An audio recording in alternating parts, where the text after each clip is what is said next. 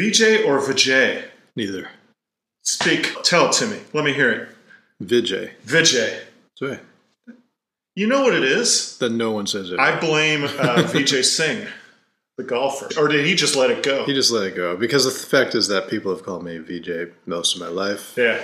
That's the I- Americanization of Yeah, it, right? it's like actually, it's funny. I saw this little clip of Hasan Hasan Minhaj. um, speaking with a bunch of young South Asian teenagers. Uh-huh. and like the first question he asks is like, "Okay, tell me your name, and then tell me y- your white name." and it was sort of like, "What do white people call it? Tell me how white people say your name." So That's a true Yeah. thing. So now I know. And I will spread the good news. Vijay Iyer. Pretty simple. You'd think.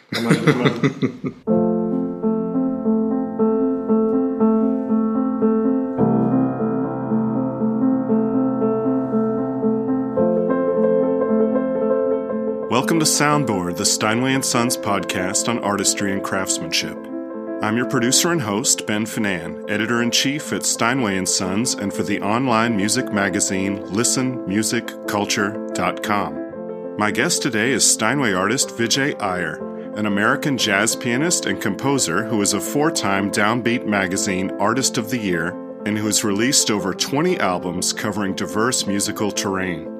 He spoke to me from his home in Harlem, USA. Last time I saw you, you- this was in Brooklyn with Craig Taborn. Oh yeah. There's a lot of notes. Notes for flying. Tell me the idea behind that two piano collaboration. What was the goal there when you guys were doing a piano duo? Why did you want to do that?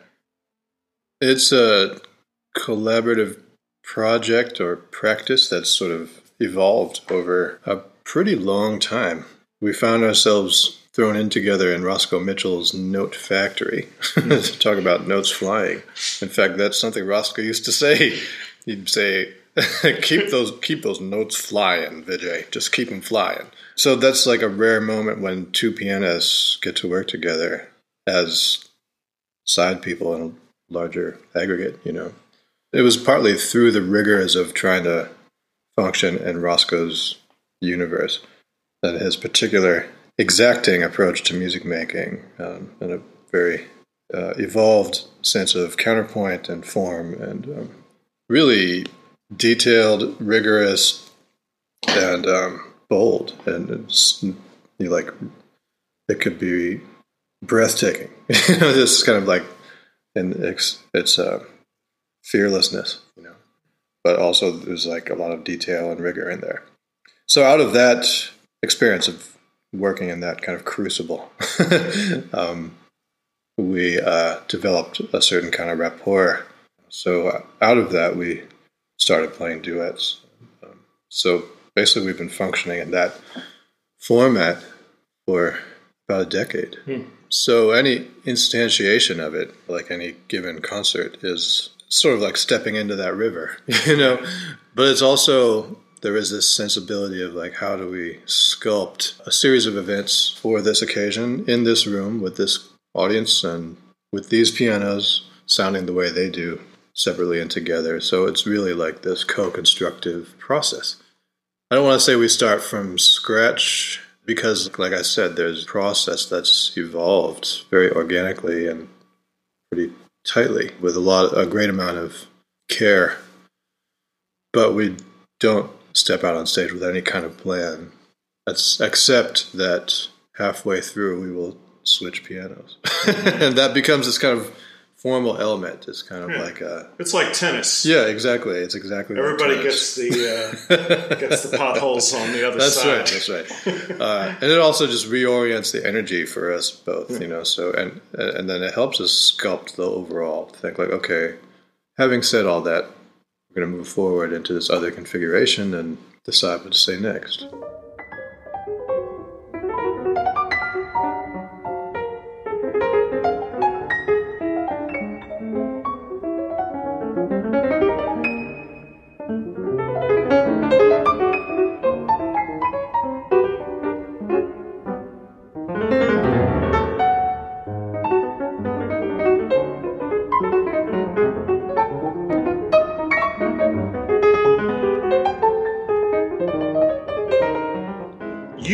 Started out playing classical violin. Mm-hmm. How did you get from there to jazz?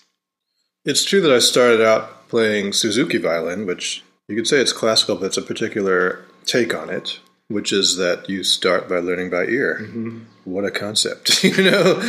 so, yeah. and then the other thing is that almost immediately after that, I was three, but within less than a year, I was starting to play piano by ear. So I don't really remember a time before that. In other words, like both of them were kind of my musical life throughout my childhood and throughout my youth and ever since. So, and I guess you could say that in one sphere, which is what became Western classical music, um, I was like guided very clearly through repertoire and technique and aesthetics and uh, right and wrong. A certain sense of like what you're supposed to do and what you're not supposed to do. Playing in orchestras, don't tap your foot, things like that. Okay. But also like how to play in tune, how to blend, how to synchronize, you know, on those terms. Then the piano was this kind of I was like a feral child, you know. So I was um, exploring it completely on my own terms. Like, oh, let me try to pick out the melody to beat it by Michael Jackson, you know, something like that.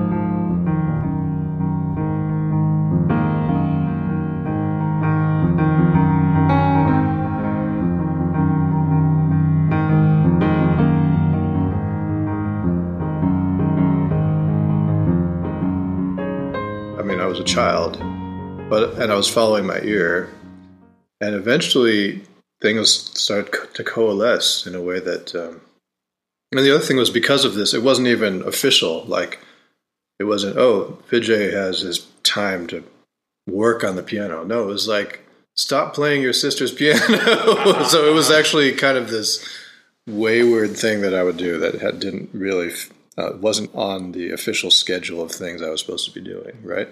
Um, and so, was, uh, and in particular, I would just sort of do it in between everything else. I'd sort of like like waiting for some my friend to come pick me up to go to the mall or something like, or go to him. You know, be just be sitting at the piano, and of course they're late, so I'm like sitting at the piano for ninety minutes or something like that. Um, figuring things out. So it was a lot of stuff like that. Those supposed tos and not supposed right, tos. Right, right, right.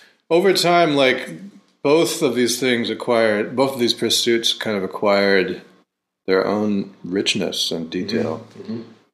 And what kind of helped connect the dots for me was when I was in middle school, I took some music theory courses at Eastman. I grew up in Rochester, New York.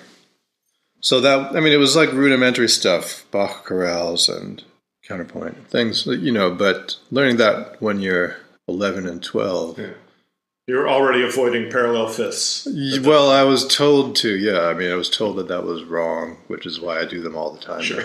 um, yeah, but then anyway, that gave me a sort of feel for voice leading from within and from kind of from the source, like from Bach. In the meantime, like growing up in the 70s and 80s, the music that you hear kind of everywhere that isn't top 40 radio the music of jingles and kind of like interstitial music on Mr. Rogers and Sesame Street and like The Cosby Show and whatever, you know. And you'll have things you'll want to talk about. I will too. Bye, special friend.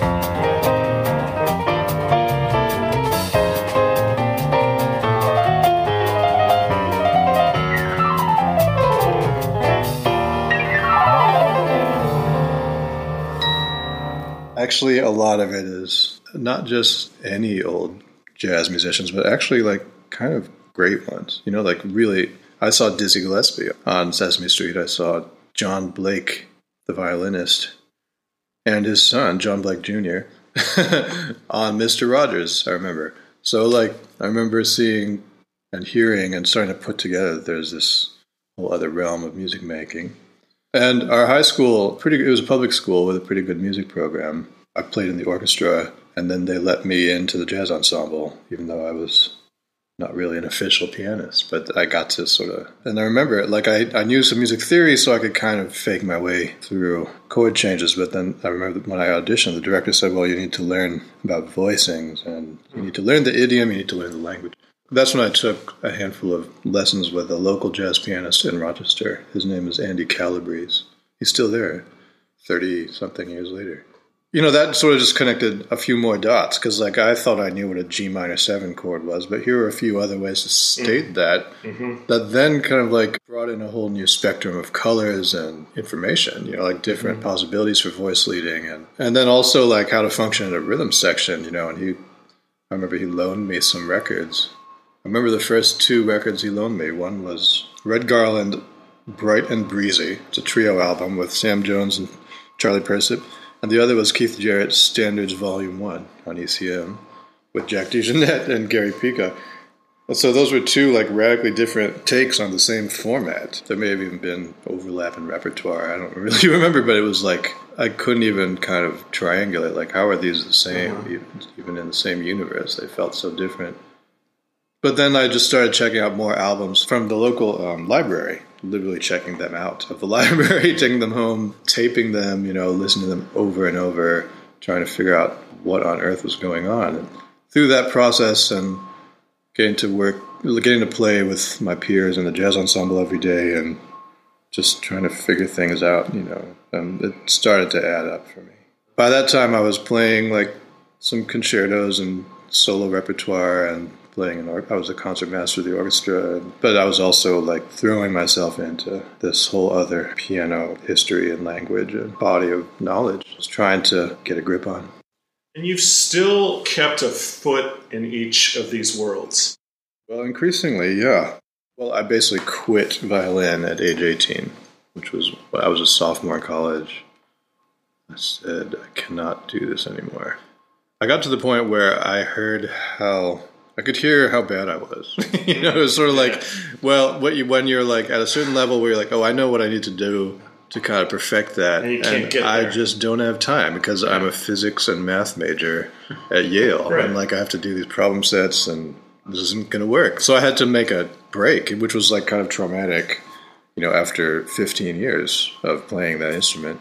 But it was just too painful to continue. And I think a lot of people who have classical training in childhood can relate to this where like you just develop all these neuroses around not being perfect mm-hmm. and then it just becomes too much of a you can have a breakdown yeah and you, yeah. You, it just becomes this like can of worms for you that you just like let me just like put this in a box forever and mm-hmm. never go back you know so i know a lot of people like that who like had a lot of musical experience in their childhood and then just never again because they like couldn't face it you know mm-hmm. and that's sad I mean, then they become listeners, of course.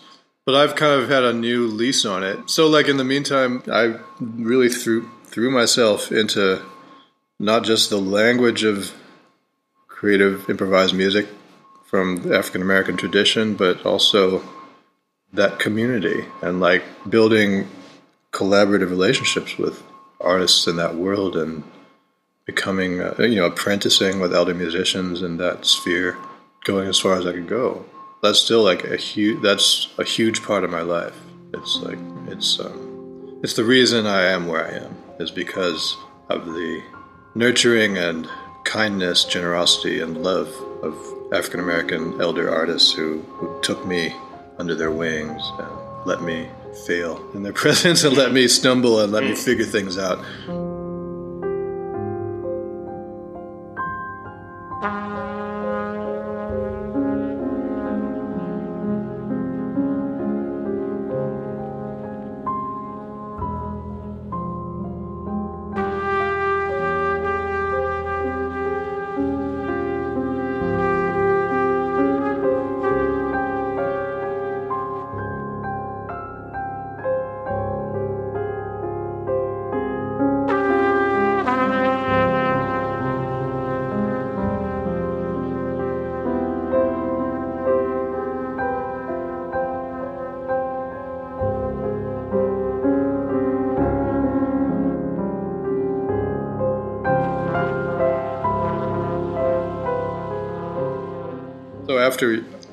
College, I moved to uh, Oakland, California, and I became a grad student in physics, uh, which I then quit. By the way, I'm not a physicist. I quit physics, which means I'm not a physicist. I quit it. I didn't get a PhD in physics.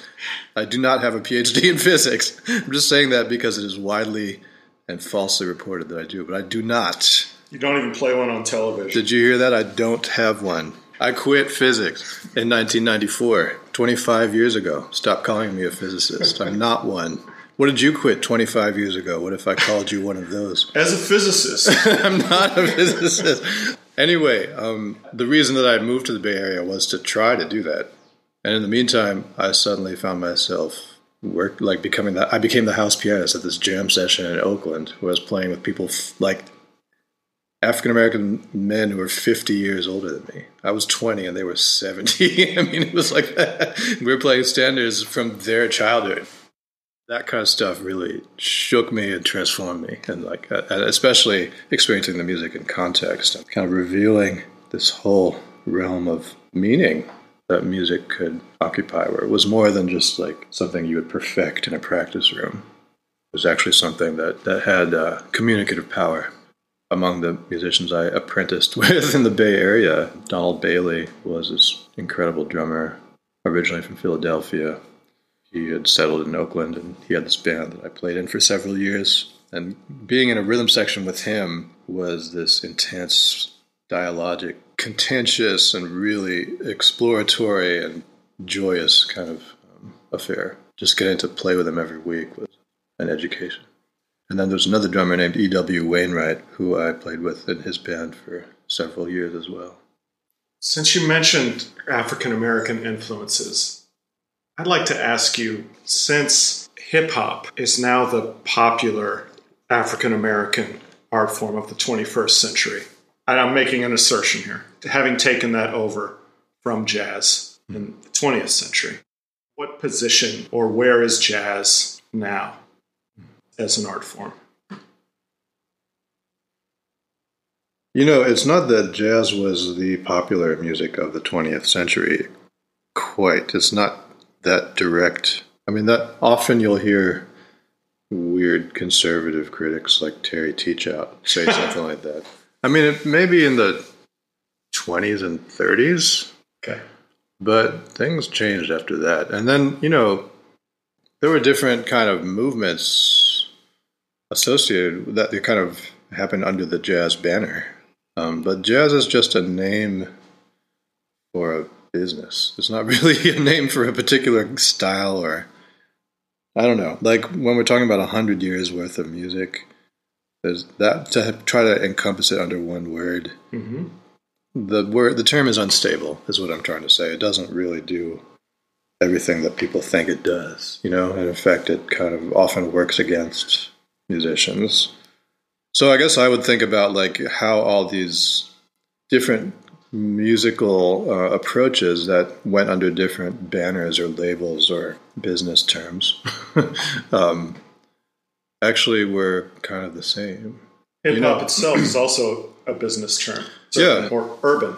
I'm old enough, and I think so are you, Yeah. to remember the beginnings of hip hop. And I was listening to Run DMC in 1981 or whatever it was, you know, and Raising Hell. yeah. Now Peter, Piper, pick peppers, but run rock, rhyme, Humpty, Dumpty, fell down, That's his art. time, Jackie, nimble, what? nimble, and he was quick, but jam, master, mud, faster, Jack's on Jay's dick. Now little Bo Peep Cole lost her sheep, and Rip Van Winkle fell a hell asleep. And out of chilling summer in Wonderland, Jack serving Jill bucket in his hand. And damn, Master Jay's making out that sound. The turntables might wobble, but they don't fall down.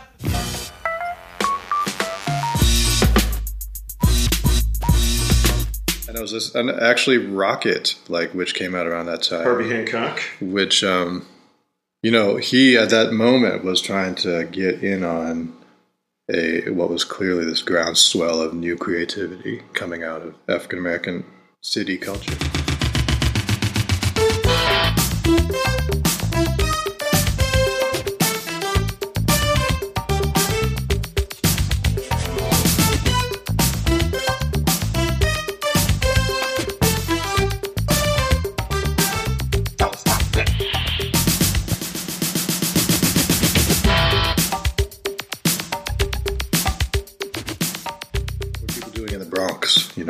In that moment, and, and in DC and in LA and so on.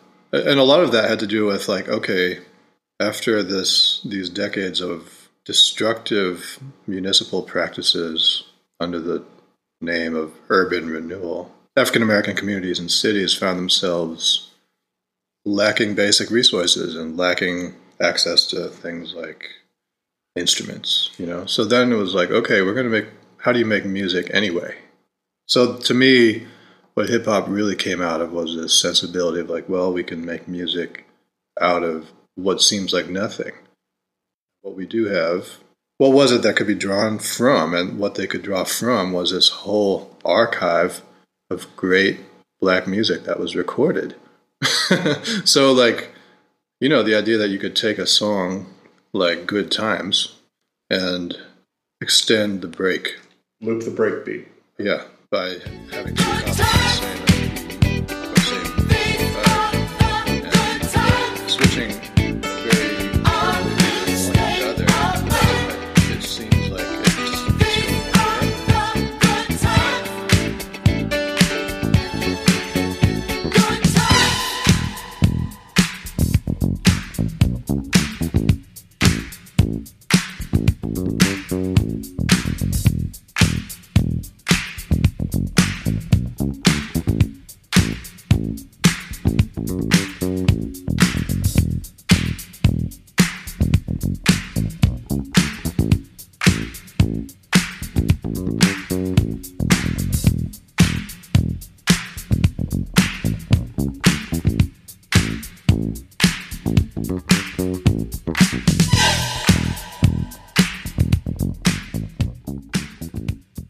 Then inside of that space, all these new improvisatory forms popped up, like rhyming, breakdancing, you know, like very these like kind of uh, new expressive forms.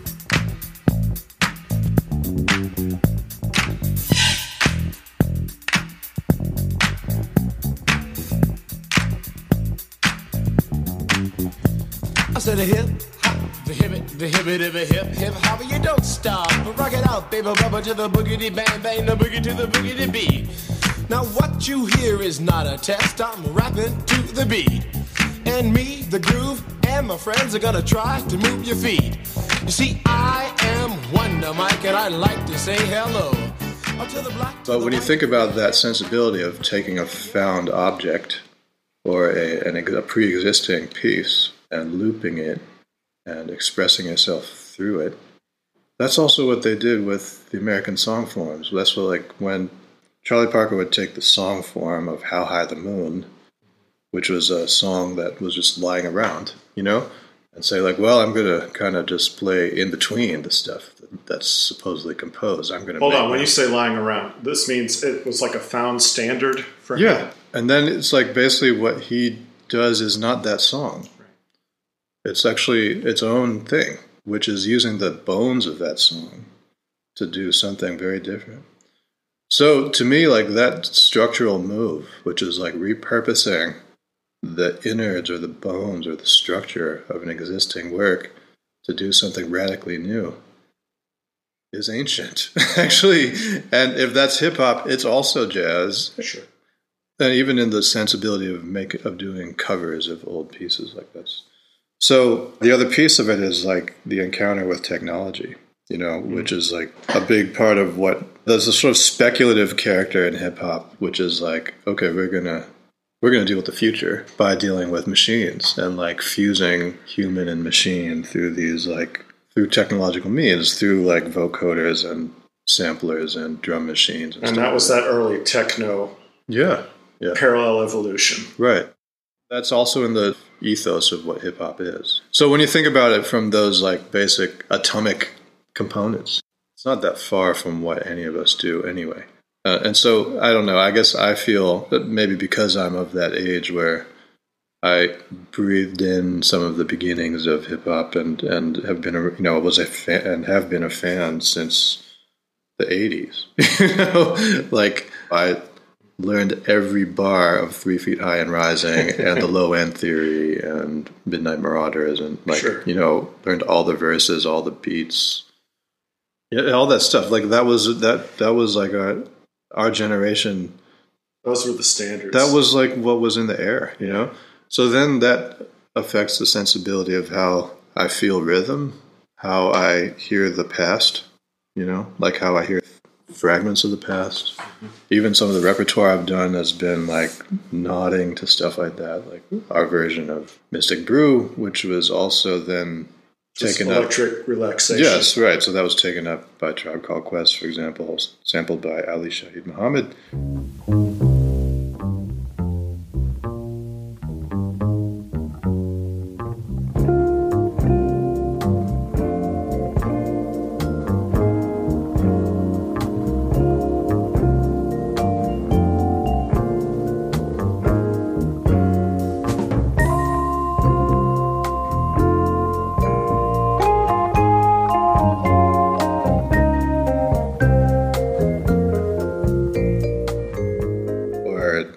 Know when i did a version of galang by M.I.A. which was sort of like okay here's this this kind of insurgent energy from a south asian hip-hop artist.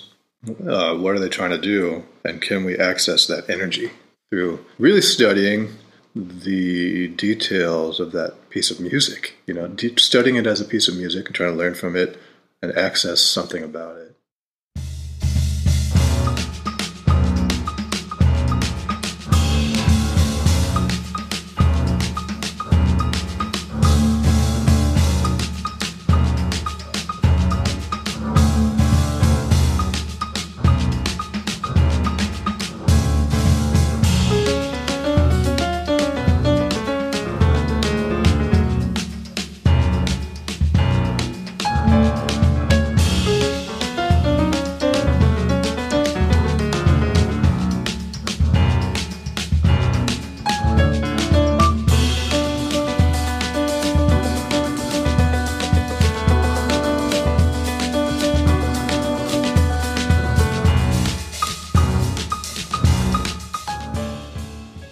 did like our version of uh, a song by Heatwave, of "The Star of a Story." You know, you could say, well, they're playing hip hop beats, but that's not. I mean, actually, a hip hop beat is just a soul funk beat that's been kind of warped in a certain way. You know, or sort of um, turned into a sort of machine-like chant or something. You know, it's it's coming from existing rhythms and structures and forms, like uh, you know, people sampling James Brown's beats or the Meters or the Ohio Players or uh, any of that.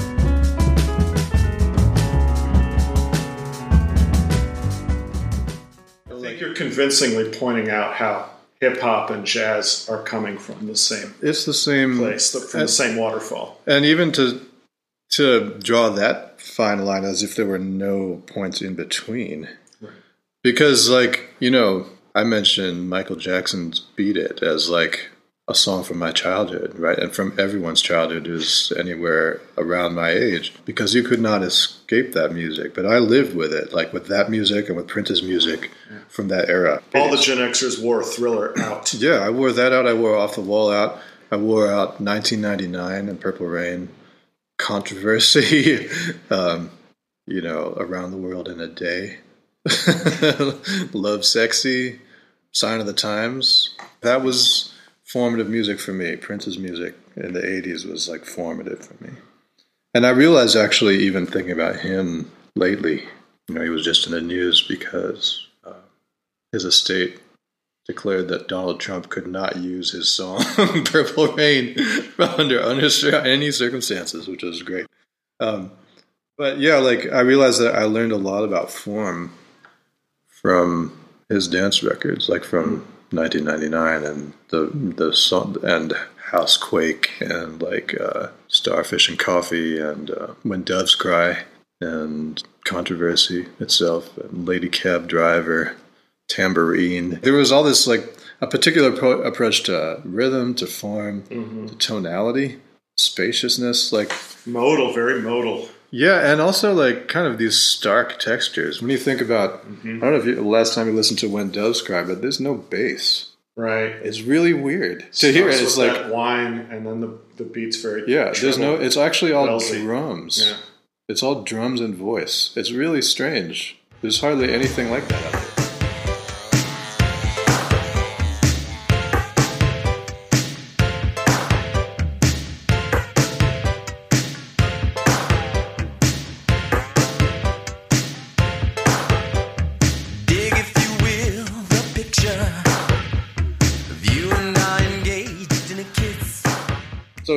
have these like really bold ideas about what music could be, you know?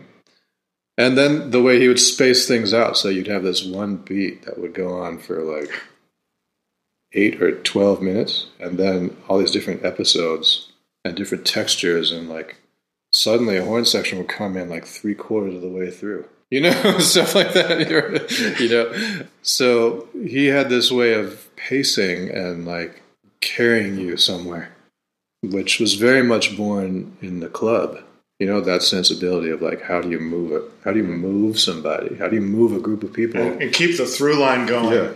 for twenty minutes. Yes, exactly. And that's what hip hop was. In, It was all in that same, in the vicinity of that. You know, like the same kind of sensibility.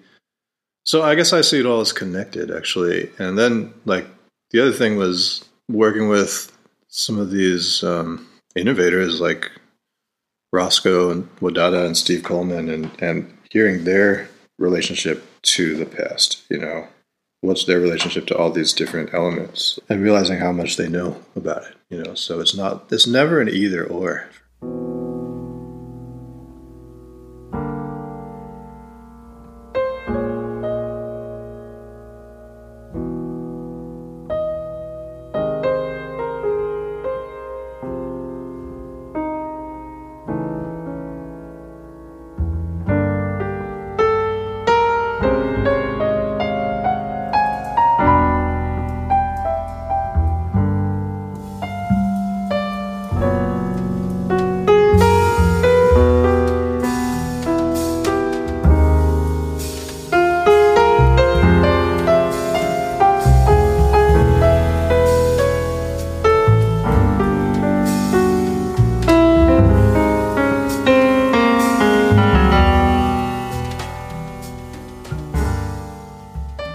There's a sharp attack in your music. Your music is angular. It's you didn't say shark attack sharp. There's these shark attacks. It's, it's always Shark Week. There's a sharp attack in your music. It's angular. It's polyrhythmic. It's often tonal. As I try to quantify your aesthetic, which is always an unfair thing to do, hmm. I'm wondering what are your musical priorities when you sit down at the keyboard, when you sit down with your trio, let's say? What is it that you want to transmit? i mean it's trying to reduce everything one does to a sentence you know um, but i i think the uh, i think about what it is that bodies do there's a this whole realm of academic kind of thought called affect theory, which is like how do we talk about feelings, right? But it's sort of like it boils What do down. we talk about yeah. when we talk about music? yeah, exactly. Because that's the thing is that music is It's uh, ephemeral. it's not just ephemeral, but it is physical, which is like it, is, it involves movement and action, and it is also emotional more than anything. I mean, that is one of the main reasons that we keep it in our lives and that we choose specific pieces of music for specific moments and specific um, occasions and and specific moods is because that's what it does. It accesses that and fosters that, brings out whatever that emotional part of us is. it brings us it brings that part out in a way that we otherwise keep concealed most of the time just to get around in life, you know? So it gives us a moment, a chance to be vulnerable together and feel something. So that's basically, to me, it's about accessing movement and feeling together. When you write through composed concert music, as opposed to when you're working on trio or solo piano, how is that process different? To me, the main difference is am I involved in it or not? What does that mean? Are you involved in it? Meaning, am I playing? am I going to be on stage? Okay. or, are you, I- or are you writing for other forces? Right. Uh, Okay. meaning, like, A, can I salvage it if something goes off? um, but also, am I, uh, do I get to be kind of present in, in the moment? Is it for now? like, basically, because when I put together music for myself and my band, different ensembles and collaborative projects for us to play, then it's like, okay, we're going to inhabit the space. We're going to do stuff in it and to it and through it and out of it. You know, we're going to use this set of parameters as a, a premise or an excuse to summon something to this moment. When I uh, write something for a whole bunch of other people to play, or for one person to play who's not me, and particularly if they're not drawing from that um, sensibility of being able to make a creative imprint on the now by like playing beyond what's on the page, meaning are they willing to improvise or not? Then I have to think probably a little bit more carefully. It just takes a lot more planning. I guess I'll put it that way. I have to kind of, there's a bit of micromanagement involved. And there's also sort of like, okay, these people don't improvise, so what do they do? And how can I access that stuff that they do very well? Which maybe, like, if I said, here, take a few courses on this blues form, like, that's going to freak them out. But if I say, okay, here, interpret this, meaning create a version of it that's meaningful to you right now, which, you know, they certainly do with Bach or with um, Schubert or something. So I want to. Historically. Right. Well, I want to access that side of them. Like, you know, you can summon meaning here, you can summon an emotional arc here. So, how do I just support that process for them? That's kind of the difference, I guess, if that makes any sense. But what I find getting right up close to those musicians and that process for them is that it's really not that different. It's just because basically it all boils down to how to be present with something and with someone or with a group of people. How are you present together so that this feels it feels pinned to this moment, you know? It's funny when people go to see a performance of like Mozart Requiem or something. It it is both about the now and about the past, and sort of like you're kind of um, invited into this fantasy about the past, right? right? Like you can't. It's like you're looking at all these bodies on stage in front of you in the present, and yet you're thinking about this guy who died hundreds of years ago.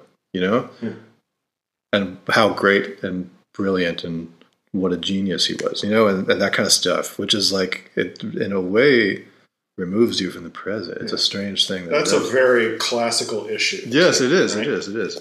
So it's interesting to kind of step into that dynamic as someone who's alive and also as someone who makes music that's based and kind of predicated on shared presence, you know?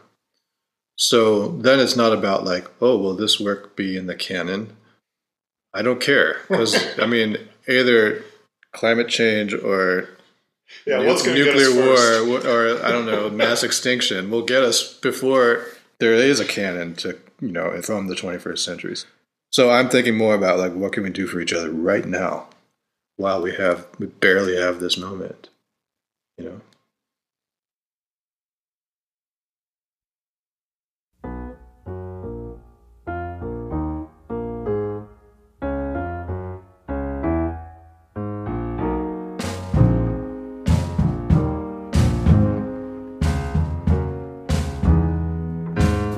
Check it out, you got me mesmerized. With your black hair and your fat ass thighs. Street poetry is my everyday.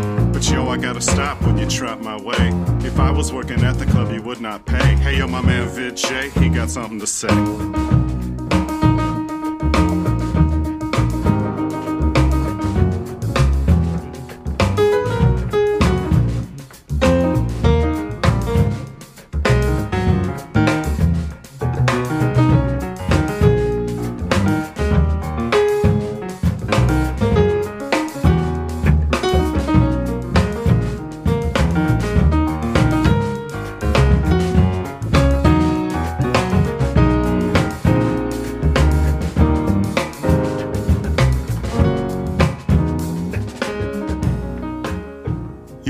Listening to Soundboard, the Steinway and Sons podcast on artistry and craftsmanship. We heard clips from Sensorium by Vijay Iyer and Craig Taborn off the Transitory Poems on ECM Records. From Human Nature by Vijay Iyer off the album Solo on Act Music. From Johnny Costa playing on Mr. Rogers' Neighborhood. From Passage by Vijay Iyer and Wadada Leo Smith off the album A Cosmic Rhythm with Each Stroke on ECM from Peter Piper by Run DMC off the album Raising Hell on Profile. From Rocket by Herbie Hancock off the album Future Shock on Columbia. From Good Times by Chic off the album Risque on Atlantic. From Rapper's Delight by the Sugar Hill Gang on Sugar Hill Records. From Mystic Brew by Ronnie Foster off Two Headed Freep on Blue Note. From Galang and Helix by Vijay Iyer Trio off the album Historicity on Act Music. From The Star of a Story by Vijay Iyer Trio off the album Accelerando on Act Music. And from When Doves Cry by Prince and the Revolution from the Purple Rain soundtrack. Don't Come After Me, Prince Estate. Our intro music is Philip Glass's Mad Rush, performed on a Steinway Model M by me, Ben Finan, editor in chief at listenmusicculture.com. Our outro music is Mystic Brew by the Vijay Iyer Trio from Historicity, with my apologies to a tribe called Quest.